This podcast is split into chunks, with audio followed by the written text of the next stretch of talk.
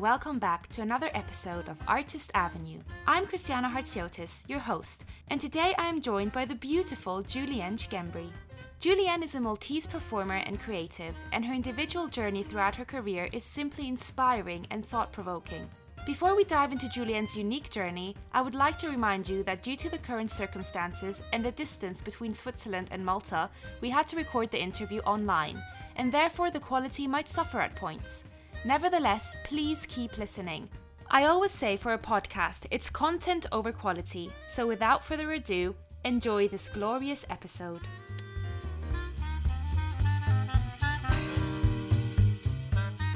So I'm Julienne Schembri, to give you my last name. I'm a dancer, whatever that term kind of means or signifies, and I uh, I'm from Malta. I, I am struggling with labeling myself. I feel like a term dancer is not enough, but I dance and I love to dance. Yeah. Mm-hmm. Well, you're an artist. You're creative. You know. Yeah. um. So, do you want to take us back to your once upon a time? So, the beginning of your journey. How did you start out? As a dancer, or well, I started dancing when I was three years old. My mom asked to take me to piano lessons. I was like, no, I want to go to ballet so I did ballet for a while. Started sixth form, and in Malta and sixth form, you get a stipend. You actually get paid to go to sixth form and to university. Uh-huh. Cool. Um, and I used my stipend to start jazz classes, and I started jazz. Loved the freedom that came with dancing jazz because ballet, you know, can be very regimental. And was doing very well in this space of like freedom to explore, a bit more sass, a bit more oomph, you know, and got asked to join the dance company of um, Yada, it's called in Malta, with with um, the dance group I was dancing with. Started performing on TV, started doing shows around the island. And then, I mean, I was all during this time, I was quite depressed. I mean, I was studying like um, accountancy and banking at university. Oh, wow yeah so like in malta the education system is really like tough and hardcore and quite linear you know you go to school you do your gcse's you do your a levels and then you go to university and i was in this trap of education where i, I did maths and accounts a level i did bcom which is bachelor's of commerce I was really quite depressed. I mean, I would dance every night. I would perform on the weekend. My life was quite busy, mm-hmm. and um, during this time when I was doing jazz, I was quite low, quite depressed, quite sad, quite lost with what I was doing with my life. And then one time in my jazz class, my teacher, Felix, was like, We've got a scholarship for the UK. Who is interested? And I remember, like, quite instinctively, I just put both my hands up and I was like, Me won the scholarship. yes. and ended up in the UK like that. That's how my journey began. Moving to London, that's how it happened. that's that's really great though, because it's like it was meant to happen in a way, you know. Well, yeah, I think so. I, I um, I do feel like I don't know. It's that I really remember that moment of I never dreamt of leaving. I never dreamt of. I mean, being a dancer for as a profession ever because it's just not something you do in Malta unless you want to teach dance all the time, unless you have money to put into productions. And I don't come from a family of creatives. In Malta, you know, the dance is a part-time job for a mm-hmm. lot. Things are changing now, thankfully, but still it's very difficult to survive solely on being an artist. Um, mm-hmm. So yeah, I just I felt like I just put my hand up at the right time and and then I was committed completely. Yeah. And did you was a scholarship for a specific school or did you have to go through an audition for a different school? No, no, no auditions. Yes, I, I Julienne. Landed at, I landed at Millennium Performing Arts in Woolwich, and that's where my journey began. I landed at music and theatre school. I think if I had a choice, I would have gone to contemporary dance school. As in, I, I say that, but I do have this love for musical theatre. Like, uh, who am I kidding? I love musical theatre. but like that's a fact. Uh, but my heart is a contemporary more than anything. So I think if I had a choice, I would have gone to contemporary. But I don't think it's by chance I ended up at musical theatre because it was a necessary part of my journey, I think. Yeah. Yeah. Have you been in contact with it before going over to the UK with musical theatre, or were you solely in contact with dance? No, I mean, in terms of no, when I was in sixth form, we did cats. I took oh. part Oh. in West Side Story as a with a establishment in Malta. So no, I and I grew up, you know, weirdly watching all the religious musicals like Joseph, Jesus Christ, Super- like Jesus Christ Superstar. I love, I love. It is a good show. Cats, Heathcliff, really weird musical. Anyways, Hairspray, you know, like all of the the modern ones and the old ones. Andrew Lloyd Webber, especially, was very big in that. So no, it wasn't the first time, but yeah, I never thought I would. I just loved dance was especially where my heart was more than and that.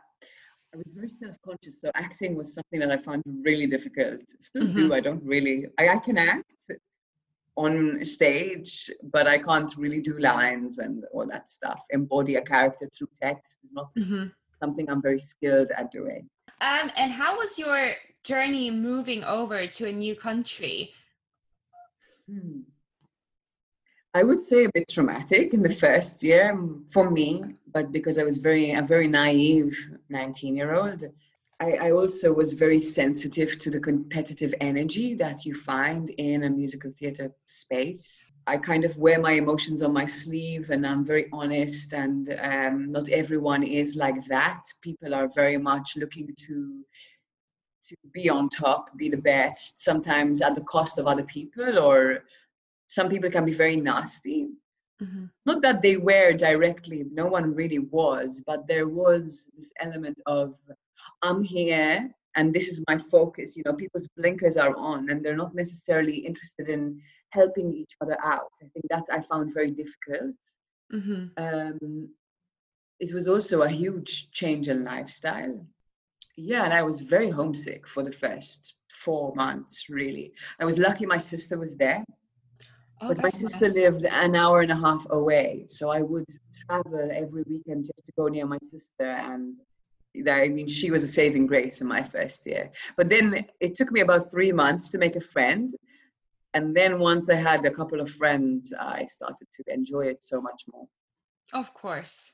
Yeah. exactly it's always hard moving away, especially when you're so young. Like I I admire us for doing that back then, looking back.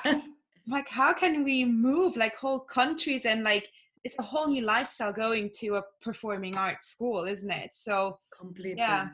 and they don't prepare you for you know people taking fun of your accent people um it was a very my very first experience of otherness for me so i've never been especially you know in malta we look like I do, which is very Mediterranean, very dark, very tan. Especially now, I, I look Arab at the moment. To be honest, I'm very dark, I'm very tan yeah.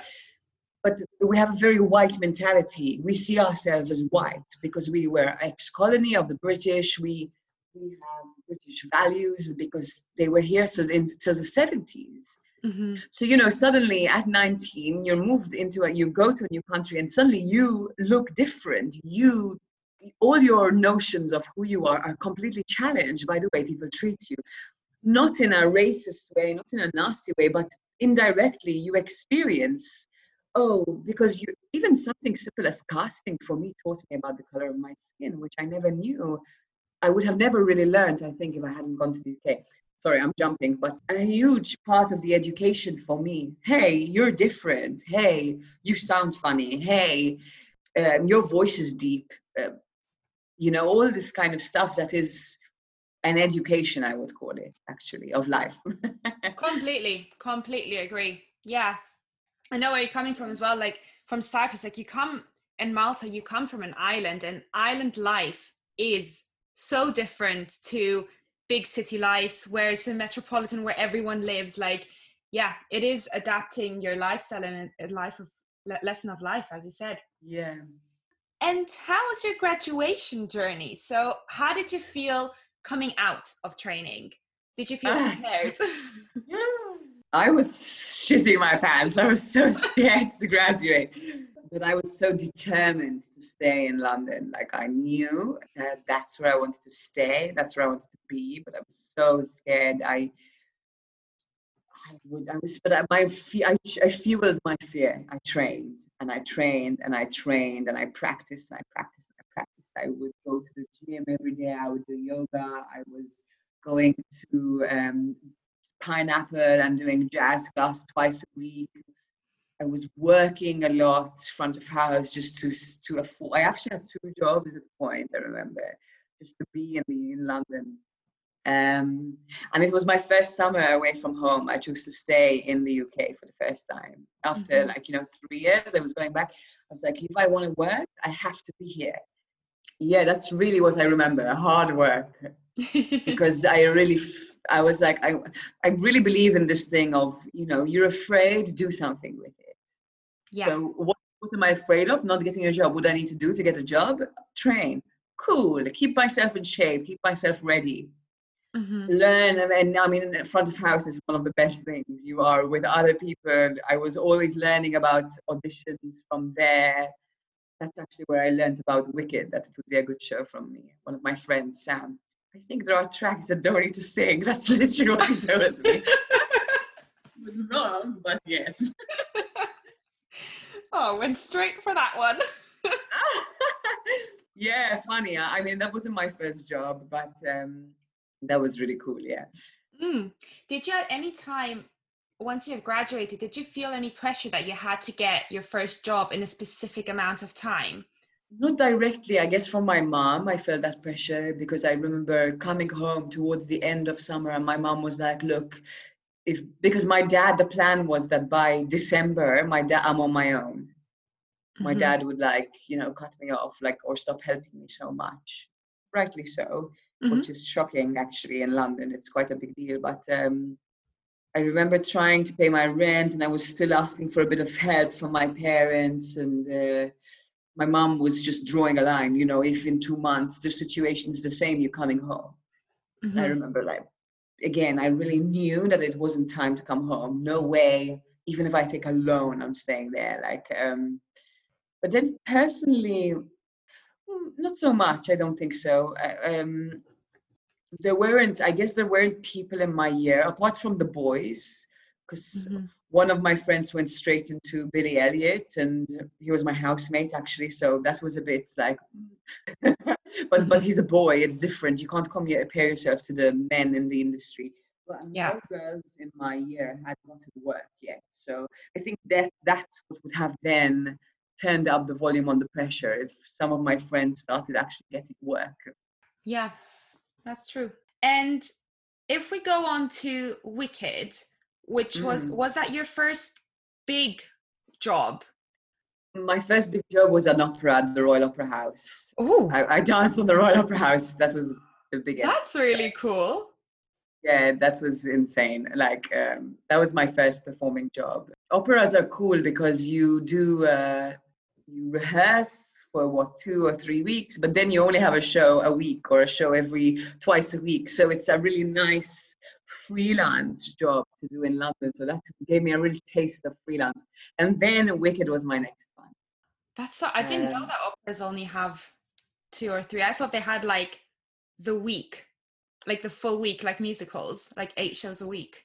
No no hardly. I mean the pay isn't doesn't compare to musicals, in fact, but it's um, and you're only on for two numbers. it's a really good because you've got the opera singers generally. But it was very cool. It was uh, Eugene Onegin. They were only looking for one dancer because they had already cast it. Mm-hmm. And that's where my musical theatre training got me the job because I was with a bunch of contemporary dancers we were doing big leaps and suddenly the fact that we did a lot of jazz just really helped my my ass out like your training of contemporary can be very grounded and earthy. So suddenly the fact that i could go up made me stand out so much more than the others. Yeah. Yeah. Yeah that was cool. But then so wicked amazing. was amazing. How did that come about? How was your audition process for that? Oh, I went to the opens of Wicked. Even more so amazing. but it was a very special year because they were casting for Town and the first UK tour. Mm-hmm. They were looking for a lot of dancers. The UK tour had was a fully new cast.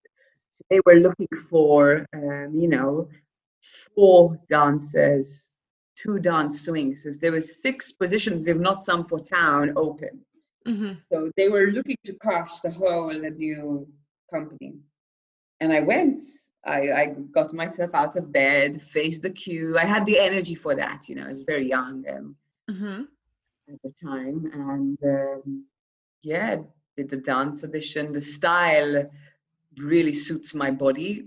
So that was a plus for me. I, I could do it very easily. And it's very uh, all about you know breaking your body and breaking parts up which comes very naturally to me as a style. It's very contemporary jazz i would say uh, wicked as a style. And got a recall sang got another recall kept going. I got four auditions and then got offered the job but got told to take singing lessons. Really liked me. The choreographer at the time was intrigued by me. I could sense it. Um, yeah, it was that's how it happened. And yeah. they offered three people contracts from the opens. I was one of three out of three thousand. that's amazing. yeah, yeah, I mean it's it's actually it's weird because you know people always say, "Oh, I'm never going to get it," but you, I, I do believe sometimes if it's not about being in the right place at the right time. I think that is obviously helpful, but I also believe that there is an energy that you carry when you really want something, and there's also a passion that shines through that some people can really see.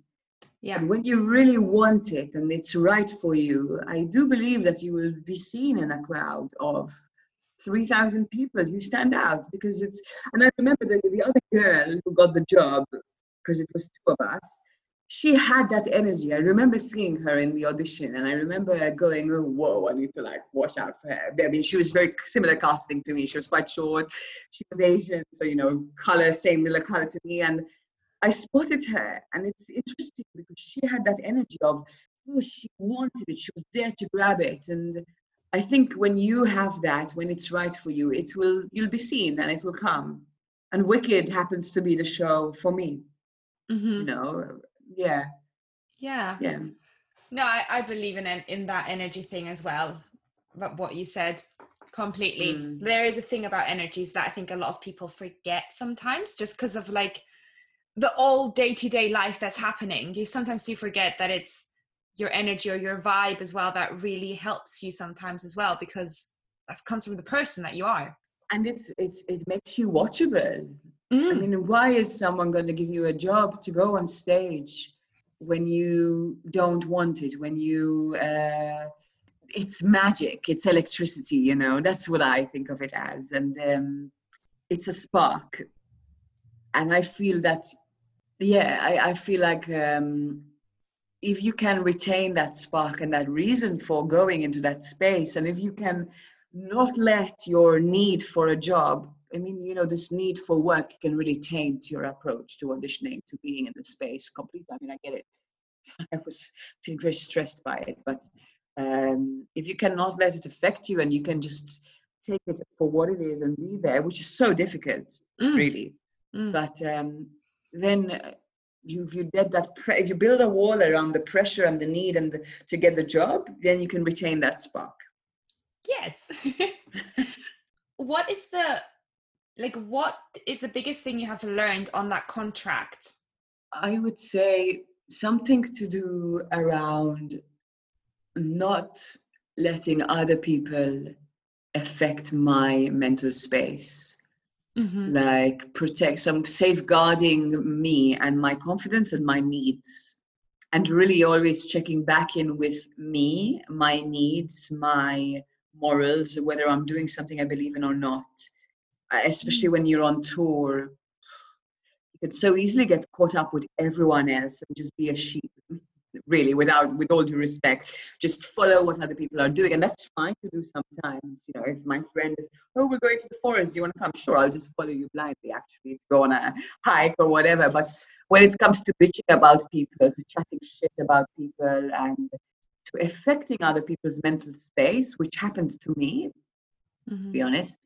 I was really affected and really insecure. And I think I really learned to say, You're a bitch because mm-hmm. you're being a bitch to me and that's okay sorry i'm feeling a bit strong but it's so true some people can get so nasty on tour mm-hmm. and it's about saying chat shit because it's not real and that's fine i'll distance myself from that and sometimes if it means being alone it means being alone and that's okay yeah. Um, so I, I learned the value of my own company sometimes but i also learned the value of trust. Yeah. The importance of self-care definitely. Mm, yeah. Um, and what was your favorite experience on that contract? Your favorite memory?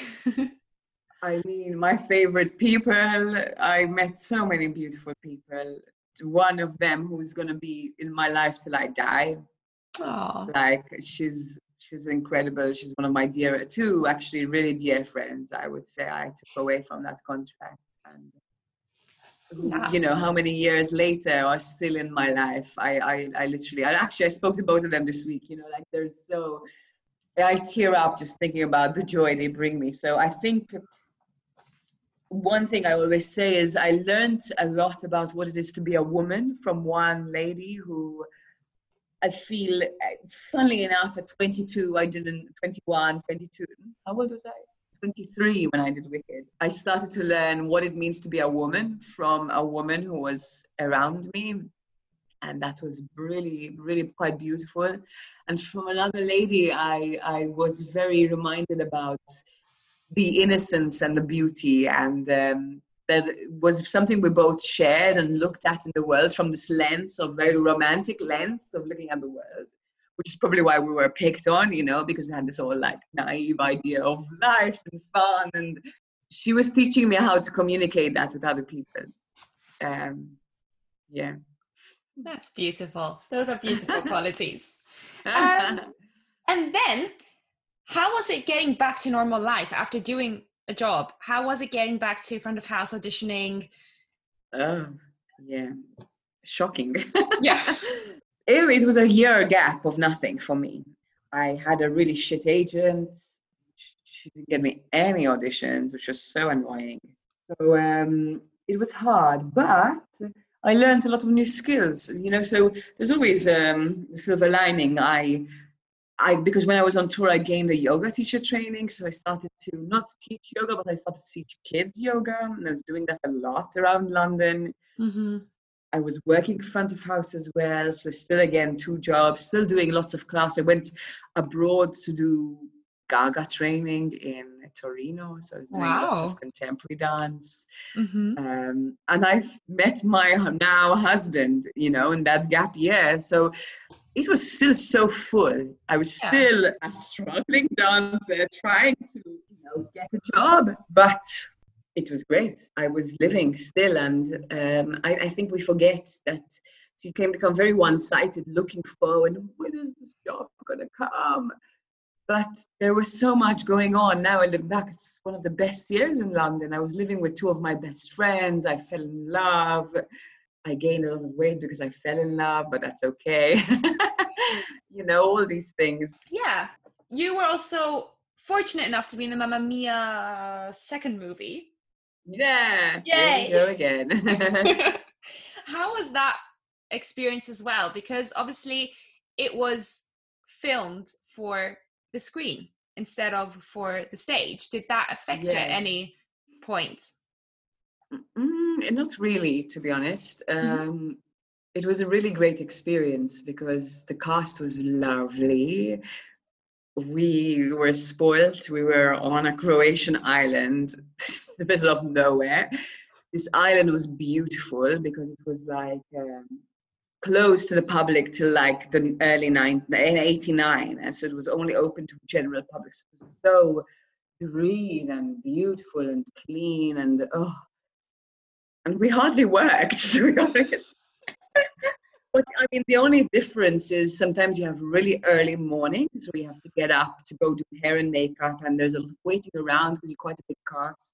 So you'd be sitting around for a while. I guess that's very different to the stage.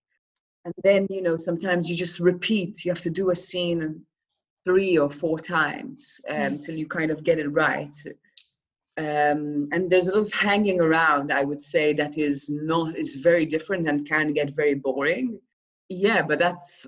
I mean, you're getting paid so much money to do something like this. It's also quite exciting because there are stars. I mean, there was Cher was near us. I'm not sure I would really want to do that kind of work myself because yeah, the hanging around was tough for me towards the end. I was like, mm. um, yeah. How long was filming for? Was it for a month? Um, I was in Croatia for I think two weeks. Oh, um, two to three weeks, mm-hmm. and then we spent two to three weeks, I think, in the film studios in Shepperton, Shepperton Studios. Okay. So like a month and a bit. Amazing. and you also completed your MA whilst working as well next to it, haven't you? Yeah. How do you want to tell us about what you did your MA in and how did you find juggling those two things at the same time? well, so I was doing it when I was doing Wicked in Town. I started in September and I was in my second contract. I did the MA part time, so that's really worth mm-hmm. knowing. It was full time. I did at the place contemporary dance. Um, Your love, my love. So I find I kind of pursued that, and it was really tough.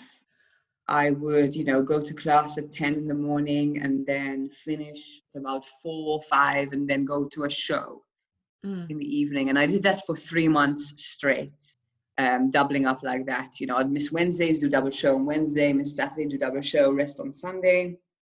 I mean, if you ask the company I was with, they would say I was moody.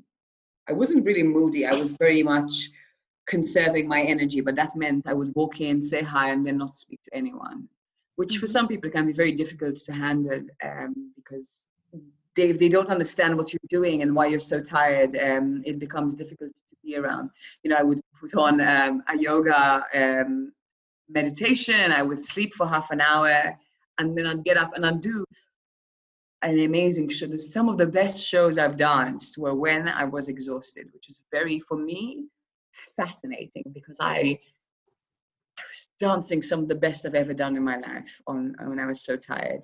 But it was it was very tiring. In fact i mean my i did a bit of january february but then for the end of the contract i did go into my ma i i, I used you know the fact that it was part-time and i just enjoyed the end of my contract because you can't cope going at mm. full blast for so long so i also you know would get injured very easily um, because i was dancing on a rake and on flat floor and mm. that can be very disorienting for your body um, so I get quite a few neck injuries, quite a lot, which was for me sometimes really great because it means I get time off. I'm just stressed. Um, yeah, it is, it was hard work, I would say, but I would do it again in a heartbeat. Um, yeah, completely, because I learned. I mean, my master's was one of the best things I've ever done. Mm-hmm. Honestly, it's really. I feel I walked out. I emerged a completely different person from doing it yeah was yeah that's beautiful driven by passion and achieving your goals yeah completely and uh, I, I, think questioning for me that's what they made it to me allowed me to really investigate where i want to go and why mm-hmm. and i never asked those questions before because musical theater doesn't invite those questions for me so much sometimes unless you're fortunate enough to be a part of a new creation sometimes in musical theater, it's really not fully about your talent. Of course, you have to have talent, but you have to fit the mold. Mm. And that's something really worth remembering. Not yeah. everyone fits the mold, and it's not about whether you're good or bad. It's just casting. Mm.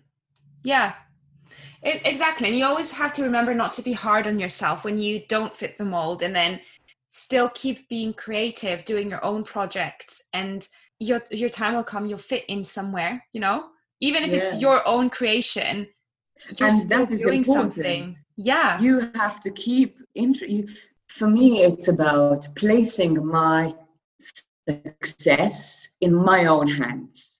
The mm. second you just wait for that job you're placing your success your interest in someone else's hands and that that thing might never come because there might not be a space for you so why would you do that and we're never taught that because we, this is the problem for me with musical theatre colleges. They only gear you up for the stage, and they make it look like that is the only place where you can feel really good about yourself for getting. But actually, the reality is half of us won't get there. Mm-hmm. That is true. And it's not even to be negative, it's actually being real with the Mm. truth. So, why, what are you going to do with this love you have, and how can you find fulfillment elsewhere? Yeah, definitely. Not elsewhere, fulfillment, simple, somewhere. Yeah, how can you nurture your creative being from inside? exactly. It's very binary. It's stage or no stage, successful or not successful. But how do you measure success? What is success? For Yeah. me, success is being fulfilled, being happy, being creative, and finding space to really explore and express. Yeah. You know? Yeah. Yeah. Completely agree. On the topic of passion projects and creating your own things, do you want to tell us a bit about your work you're doing in Malta? Oh, oh my God. So dance-wise, I um, I have a project at the moment. Uh, it's very small. I mean, it's a part of what I'm doing, but I'm hoping that it will grow. Hmm. Um, it's called Dance Beyond Borders. I'm teaming up with a friend of mine from sixth form who's an amazing flamenco dancer. She's like my partner in the project. And we've just received Arts Council funding for a research project. We have a residency coming up next week Mhm. and um, then we have been engaged as choreographers as a team to create a solo for one of the dancers of our national dance company. Now, the theme is all about surrounding around the question of can dance um, act in the sphere of activism? How is dance? How can dance be used as a tool to to create social justice, to create awareness, to generate empathy? And at the moment, specifically, it's cir- cir- circling the topic of mi- migration. Mhm. Malta has a huge, like probably Cyprus, like probably Italy, huge influx of migrants. Maltese people are very racist. Mhm. There's not a lot of intercultural exchange. The Maltese are separate, the, the migrants are separate. And then we're very excited by the fact that these people from Africa live and embody dance. They are dance. I mean, they they they they have it in their freaking blood. These. Mm. We, we- I went to a Black Lives Matter protest in Valletta, which is our capital, and they were like, "Oh, this is just, this is just so exciting." So we we um, at the moment the project we have, the research we're doing is um, how can we represent migrant stories to generate more empathy, and we have a mentor from London, Adrian Look, who's exploring dance theatre, which is the dance of Pina So we've been receiving lots of mentorship, lots of learning, and now we go into residency to explore our physical responses. So that's yeah, and I mean we want to move more into community projects and sharing dance with the community, and it's like I said, it's small and it's yeah for me it's kind of really exciting because it's something I've had in mind for ages. I did a project in London with Rosemary Lee, and that's where I think the seed of mm, Malta migrants. I really want to do something, and suddenly I'm here, and it's happening. It's actually mind-boggling for me. But then, you know, I just accepted a job, 30-hour job in a in a theater in Sliema, doing lots of admin stuff, and so it doesn't it's not something that is just there and it's easy. It's still a lot of work and alongside trying to survive trying to fund myself. Yeah i also teach for an ngo that um, work with adults with disability. So i teach dance to six or seven adults with down syndrome. Um, that's just incredibly inspiring. And i'm learning so much about expression from them. So that's something i do Mhm. um, but that's it in terms of dance. Then I teach yoga and um, movement. I'm, I'm studying, a dip- I'm doing a diploma to study Laban Bartenieff movement analysis at the moment. So that's another, following the extension of my MA, where I'm really interested in movement observation and learning more and more about the body. Yeah. Yeah. Yeah. no, that's all really exciting. And it's really beautiful to see that there is more creatives out there that still nurture their create like their questions, like you're still engaging and like questioning the world as well and like movement. And that's really exciting to see how you're like just building up on that. It, it really is. So yeah, it is. It's it's at the moment i'm a bit overwhelmed and like nervous because i've just taken on a job that feels like i step in the other direction mm. But it's necessary because i'm learning about the bureaucracy in malta funding how to apply for funds so like i was saying you know the vision is to go there but sometimes you have to take a side road to learn something along the way and whatever yeah. that means a side road to fund your studies a side road to gain a new skill, which takes a year out of your life. Sometimes yeah. we forget, especially me, I know I want things very quickly sometimes. Mm. I forget that there are years in the making of an artist, years in the making of a community practitioner, of someone who's really knowledgeable about yeah. sharing dance with people, you know? So, yeah. And it's great that you're doing it with, you're integrating it with your culture. And I think that's really beautiful as well because it's so important to bring that into your culture, your land as well. Like, yeah, that's great. Doing such great things. Thank you. Yeah, I mean, this thing of culture um, was important for me. London wasn't making any more sense. And I was feeling more and more like an outsider, feeling more and more like I didn't have a community because people, friends in London come and go all the hmm. time. And when your friends start to leave, your community starts to shrink. And I really needed to come home. Yeah, it's yeah. good. You trusted your gut and did it. Yeah, it's not easy. Like I'm finding it mm. difficult to be home, to be honest. But yeah. yeah. Um, in your opinion, what unites us as creatives? Mm, I think it's it's the it's the, the the trust in there always being a possibility for something hmm. you know creativity at its heart has is non-binary really it exists on a spectrum that is horizontal and there's always an answer. Or you know there's a problem in the middle there's a circle around and there's always a way in uh-huh. We also see beauty yeah. while acknowledging the horrid stuff you know. We're dreamers. That's rare in this world i think. Mm, that's a beautiful answer. That's really beautiful. Um, and what's the biggest thing that you have learned on your entire journey up till now as a creative? To not compare i'm still trying to learn that lesson as well. I know it in my head not so much fully in my heart yet i'm getting there. But it's it's to not compare to understand that you have strengths to understand your strengths to know your weaknesses and that's a part of us as a whole. Mm-hmm. and to just be and not compare to others. Simple. That's really yeah. for me i think the biggest lesson mm-hmm. and leading on from that this really merges into my favorite question of the interview what makes you unique as a creative Mm. it's self love time. yeah, I was going to say that's so hard. I'm a bit of a child. I get very excited with everything. I also get very, I'm very sensitive in a very childlike way. I'm going to love it, but I'm saying it like I get,